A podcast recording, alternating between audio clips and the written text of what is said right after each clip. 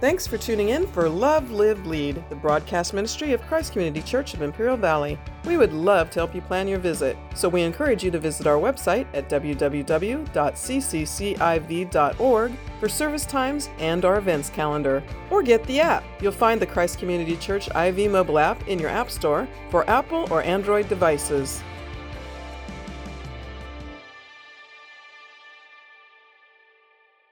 right? I'm a Raider fan now, that's right. And I want to share with you, I want to share with you the most devastating words, right, in the last few years that a Raider fan has ever heard spoken.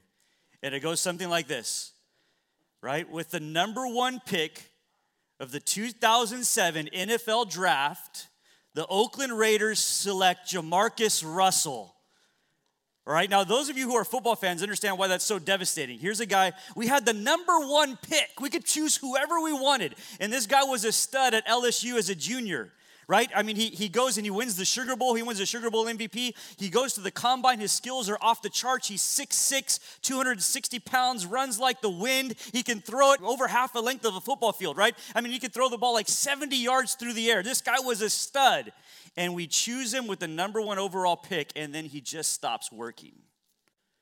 There's rumors, and this I've read this. There's rumors that the coaches would actually give him blank play film so that they would send it home with him. And then when he'd come back, they say, Okay, what did you learn from the play film? And he said, Oh, it was a great play film. I learned so much. But they were blank tapes, right? They just wanted to see if he would go home and if he would study and learn the playbook before the game. Now, why am I bringing this up? I'm bringing this up because there's a lot of you Christians in the room here this morning that don't know the playbook. You haven't taken seriously God's call on your life to learn the plays to get into the game. And you can't be trusted to get into the game until you learn the playbook. This guy had all of the skill set in the world, right? I mean, if I were 260 pounds and I could run a, a 4 3 40 and I could throw the ball 70 yards through the air, right? I mean, I can't imagine having that kind of skill set, but he didn't have any work ethic. He didn't apply himself to study the team's playbook. Jesus said this in John chapter 15. He said, Greater love has no man than this, than that he lay his life down for his friends. And he says this, and you are my friend if you do what my word calls you to do. I no longer call you servants, but I call you friends. Why? Because a friend knows what the a servant doesn't know what the master's heart is, what the master's will is, but a friend knows. And then Jesus says this, all that I've heard from the Father, I've now given away to you. Think about this just for a moment. God's heart and God's desire for you this morning is that you would understand what is being unfolded in our lives prophetically today. He doesn't want you to be taken off guard. He doesn't want you to be confused. He doesn't want you to be frightened or living your life in fear as you see things happening, see things unfolding in our culture and in our world today. He doesn't want you to be taken off guard when there's a recession that maybe leads into a depression and things get very difficult. He doesn't want you to be taken off guard where there's wars and rumors of wars that will be happening, when there's pestilence and famines and diseases and all of these things take place. He doesn't want you to be taken off guard. He says, Are you reading the playbook? Because if you're uh, familiar with the plays, if you're familiar with the game plan, this isn't going to shock you. Are you with me? Jesus said this. Again, I want to reiterate this. You're no longer a servant, you're now a friend because a servant doesn't know what his master's doing, but the friend knows what is going on. And he, then he says this I reiterate this what I have heard from the Father, I'm now communicating to you. How do we receive that communication today? It's through the Word of God, right? You've no one to blame but yourself if you're living in fear and uncertainty because God has given us His Word as the game plan. Are you with me? Okay, so what's happening here, what we're going to be reading about in Second Thessalonians, if you have your Bibles, I need you to open those. Second Thessalonians chapter 2. Second Thessalonians chapter 2. What we're going to see here is we're going to see the Thessalonian believers, the church in Thessalonica, they're confused about some of the end times events that are unfolding. And there's all of these different opinions, and, and everyone has a different theory. And so all of these words are getting tossed around, and it's confusing the people. It's leaving them a little bit anxious. They have anxiety, worry, fear, and doubt. And so Paul is writing Second Thessalonians to try to quell and to soothe those fears. And he says, Remember, we taught about this. I talked to you about this already. What I received from God, I gave to you. You should already know these things in advance. But just because you're in a place of fear and uncertainty and doubt, I'm going to reiterate these things. I'm going to explain these things to you again. And so that's what we're reading here in Second Thessalonians chapter 2. We're going to read just a few verses together, then we're going to take this and break this apart. So, beginning in verse 1 with me, Paul says this Now, concerning the coming of our Lord Jesus Christ and our being gathered together to him, we ask you, brothers, not to be quickly shaken in mind, nor alarmed, either by a spirit or by a spoken word or a letter seeming to come from us to the effect that the day of the Lord has already come right? Can you hear his concern there? Look, some of you are being shaken in mind. Some of you are on, on shaky ground. Your faith is being shaken because you believe it when somebody has written to you or spoken to you or said that the day of the Lord has already come. And what I'm telling you is, I don't want you to, to miss this. I don't want you to assume that that has happened because there's still things that will take place after that comes. The day of the Lord, the coming of our Lord Jesus, has not happened yet because of all of these different proofs. That's what he's going to get into here today. So let's look at this. He says, Now concerning, verse 1, concerning the coming of our Lord. If you're taking notes, I want you to write down first point here is that there was a great confusion over the day of the Lord. Now, just as Jesus came in his first time, in his first coming, he came in two parts. He came as a baby born in a manger, and he lived and walked and breathed as a man. He experienced cold and pain, just as you and I would. So, just in the same way that, that he grew up in a home just like you and I. That's what he submitted himself to his parents. And around the age of 30, that's when he began to truly minister, to begin his earthly ministry. But then after the crucifixion, after the burial, after the resurrection, he came, and, and this would be like part 1b. He came and he presented himself and he walked amongst the people in his resurrected form for some time until he ascended to heaven. His first coming came in two parts. The same way his first coming came in two parts, his second coming will also come in two parts, right? The first part is what Paul taught on in First Thessalonians. If you're taking notes, you can write this down. Go read First Thessalonians chapter 4, verses 13 through about 5 3. And you'll see how Jesus taught about the, the rapture of the church, that we will be caught up and meet the Lord in the clouds of the air that he will gather the church together, that we will respond to a shout of an archangel, to a trumpet of God that will be gathered together and will meet the Lord in the clouds of the air. That's part 2a we will meet the Lord, the church, those who are in Christ will meet him in the clouds of the air. But there's part 2b that will happen at the end of the quote unquote day of the Lord, Jacob's trouble, seven year tribulation, where Jesus returns with the church to judge an unbelieving world. Are you with me? Okay, so look at this again. He says here, now concerning the coming of our Lord Jesus Christ and our being gathered together to him. He's talking again about the rapture. That word gathered together in the Greek, it's episynagogue. Okay, the, the root word is synagogue or a gathering or an assembling of people together. So Jesus is saying, I want you to understand the coming of our Lord. And when he gathers us together, that part 2a, that rapture part when he comes and he gathers his bride together that that is going to happen before the things that you're concerned about happening will happen. The day of the Lord, the judgment, the, tri- the tribulation, the wrath of God being poured out. There'll be a gathering that will take place first, and we'll be snatched up and taken into the clouds of the air. Now, it's interesting because that word gathering is used interchangeably sometimes for, for in the Hebrew culture for a harvest.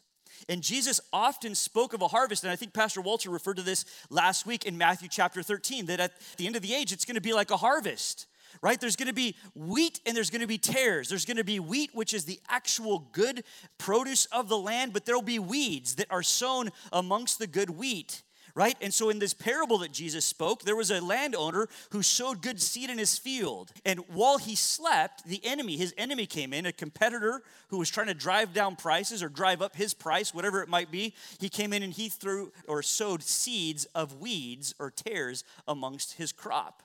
And so eventually those began to grow, they began to sprout, and the people could understand. The harvesters looked out of the field and they said, Oh no, someone has come in and wickedly they've sown these weeds amongst the wheat. Should we go out and separate the two now? And the master of the vineyard says, No, don't do it now. Wait until it's time for the harvest, and then you'll really be able to tell what is wheat and what is a weed. And what you'll do is you'll gather the wheat and you'll take it into my barn. You'll gather it, you'll snatch it up, and you'll take it into my barn. But the weeds you'll take together, you'll bundle up, and you'll burn them with everlasting judgment. Okay, there's a harvest, a gathering that is going to happen in 2a, part 2a, the rapture of the church, the gathering of the people. The angels will go, they're, they're going to say, This one has the Spirit of God in them. This one is marked by my spirit. This one will come into my presence. And those who are not marked with the Spirit of God, those who do not have the Holy Spirit dwelling within them, they will be left here for seven years to experience judgment and given one last opportunity to confess Christ as Savior. I wonder this morning if that gathering were to happen right when this service is done on your way to lunch, the gathering begins, the trumpet is sounded, that those, those who are marked by the Spirit of God, those who have the Spirit of God dwelling within them, would you be one that would be taken into the presence of God? Or would you be taken into judgment? That responsibility and that burden is yours and yours alone. So look at this again, chapter 2, verse 1. Now, concerning the coming of our Lord Jesus Christ and our being gathered together to him, we ask you, brothers, not to be quickly shaken, not to be confused, not to be worried about what's happening in the world around you, nor be alarmed either by spirit. Right? Some people will say that the Spirit of God has revealed this or that to me. If you watch YouTube preachers, you've got to be very careful today because there are people who will put out these YouTube videos and they'll say, I had this dream or that dream, or the Lord spoke this to me or spoke that to me. And, and there's no scriptural foundation for what they're claiming, but they're speaking it as thus saith the Lord, as though God had said it. Be very weary of those types of people right? Be careful that you're not just accepting their word as the word of God because it could be of the flesh, right? It could be of the flesh. This is what the scripture actually says in First John chapter 4. It says that we need to learn how to, it says, Beloved, do not believe every spirit, but test the spirits to see whether or not they are from God, for many false prophets have gone out into the world. Now, do I believe that God can speak to you through a vision or a dream today? Absolutely, He can. But do I also believe that the enemy wants to distract you or confuse you through people saying that, that God has spoken this to them or revealed this in, in a dream? Absolutely. That's happening today as well. So don't be alarmed. Don't be alarmed by spirit, but then it also says, you see the second thing there, or by spoken word. Those people who stand at pulpits or who stand behind a video camera and are broadcasting their words on YouTube and saying, Thus saith the Lord right? Now, God will never contradict his word. So, the best thing that you can do when somebody gets up in front of you and said, God said this, or God wanted me to tell you this, or this is a word from the Lord, is you need to run that through the filter of the scriptures. Otherwise, there's a chance you could be led astray, right? Truth is truth and will never not be truth. Truth doesn't change tomorrow. You understand that? It doesn't matter what our culture says, truth is truth. That's what makes it truth, right?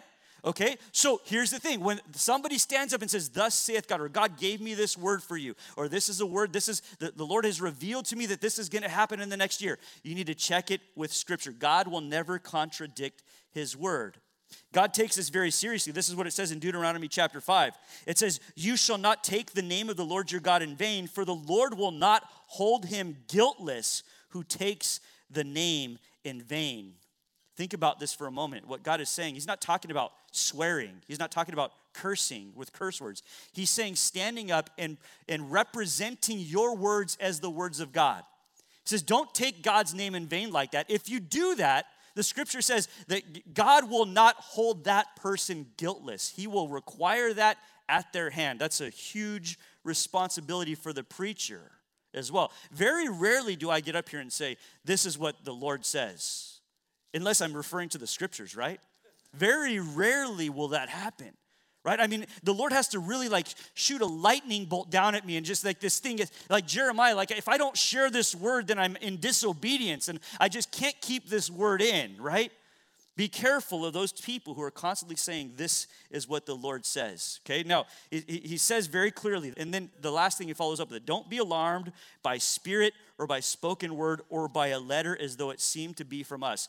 That many Bible commentators believe that there was a letter that was circulating around the Thessalonican church, the church in Thessalonica, that was claiming to be at the hand of Paul saying that the day of the Lord had already come and that they had missed the rapture of the church. And because of it, they were going through great tribulation and great trial. And, and many people believe this because of the persecution that they were experiencing. Pastor Walter shared a little bit about that last week. The persecution was so intense that they were experiencing that they believed maybe we did miss it. Maybe our hearts weren't right. Maybe we missed out on what God had for us. And so Paul is saying, listen, you haven't missed anything. Remember, I taught you this when I was there. And don't be fooled if someone someone says the Spirit of God is revealing this, or thus saith the Lord, or even if a fake letter is being circulated, I already taught you what truth is and it hasn't changed.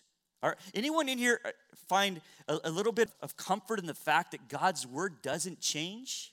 You know what? There, there are things when, when in, you go to school right now, or, or those of you who are in school, things are being taught way different than when I was in school right? And even the way that you have to do your math work and all of this common core stuff, and I would probably flunk like third grade, right? Right now, because I couldn't show my work, I couldn't do it.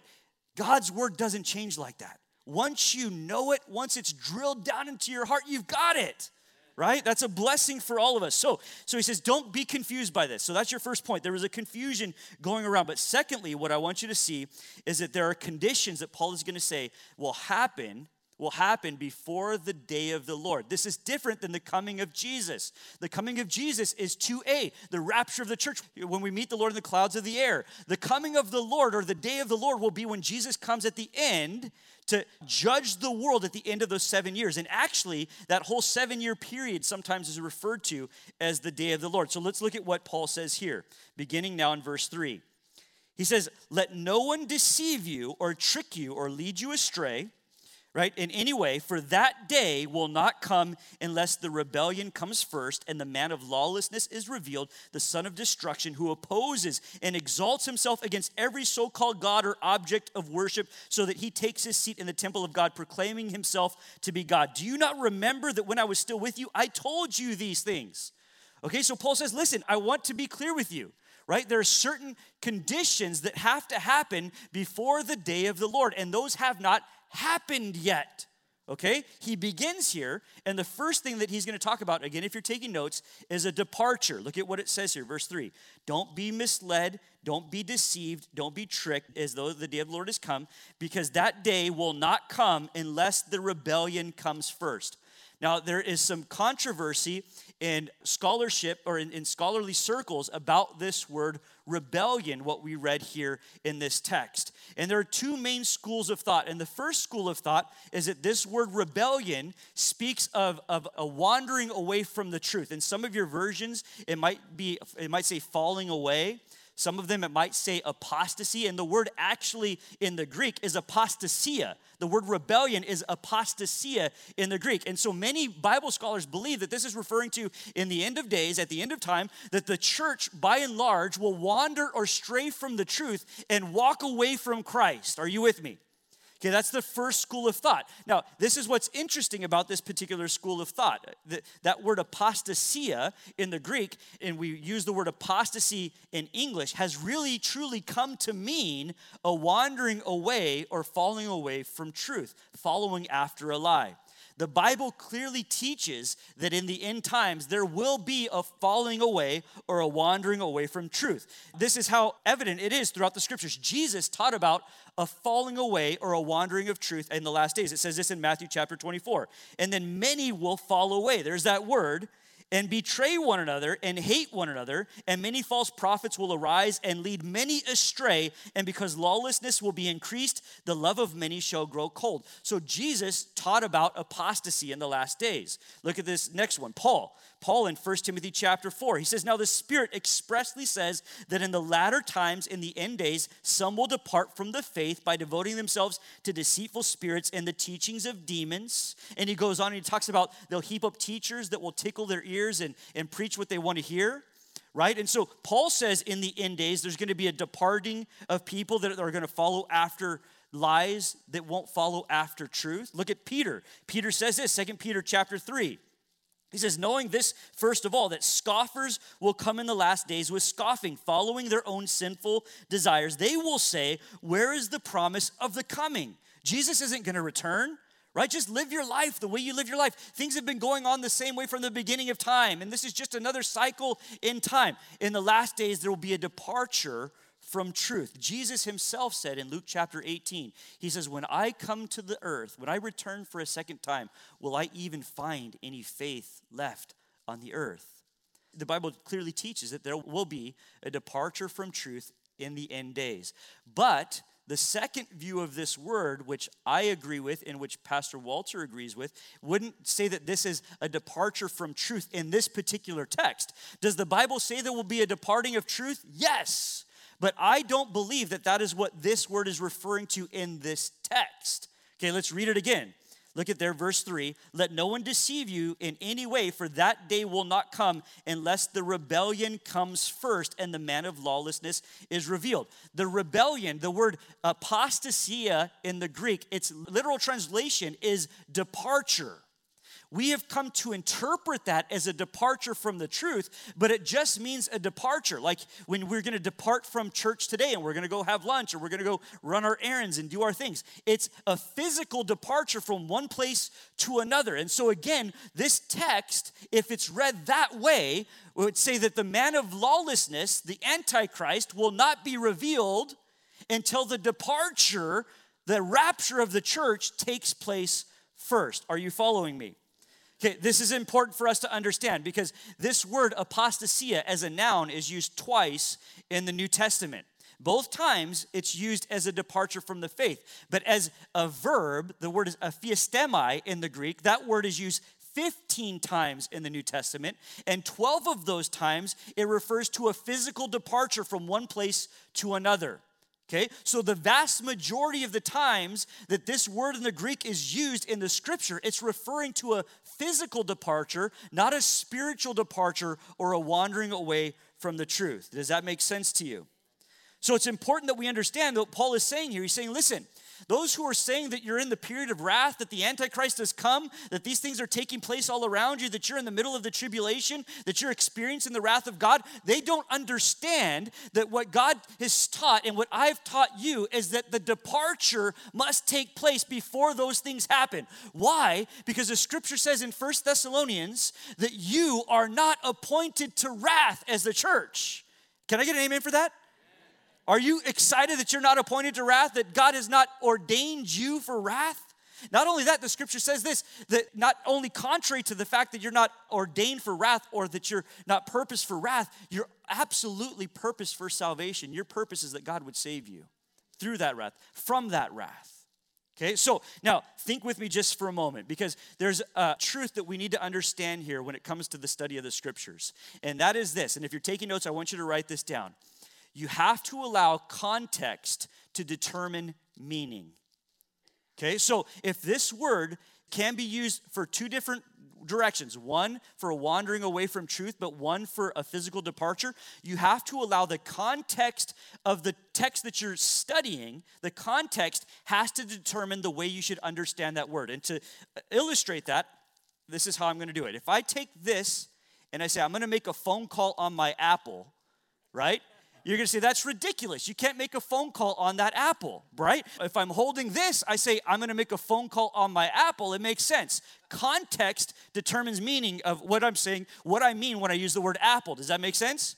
Now, if I take this and I say, look, this is the most delicious apple I've ever tried in my life, right? It's confusing. It doesn't make any sense because that's not the proper context for the word apple. If I were talking about a vacation that I'm going on and I'm saying that I'm going to go to the Big Apple, you're not going to think that I'm going to go to a very large apple like this, right?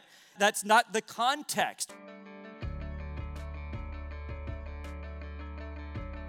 Thanks for tuning in for Love, Live, Lead, the broadcast ministry of Christ Community Church of Imperial Valley. Christ Community Church has campuses in El Centro, Calexico, and Brawley, with services in English and in Spanish. Your kids are going to love our kids' church. Plus, we have a lively youth ministry and young adults group. You're welcome to call the church office at 760 337 9400 with your questions, or leave us a message on the Christ Community Church IV mobile app, the ccciv.org website, or direct message us on social media. We are really looking forward to meeting you. So, again, the website is www.cccIV.org or call 760 337 9400 so we can plan your visit.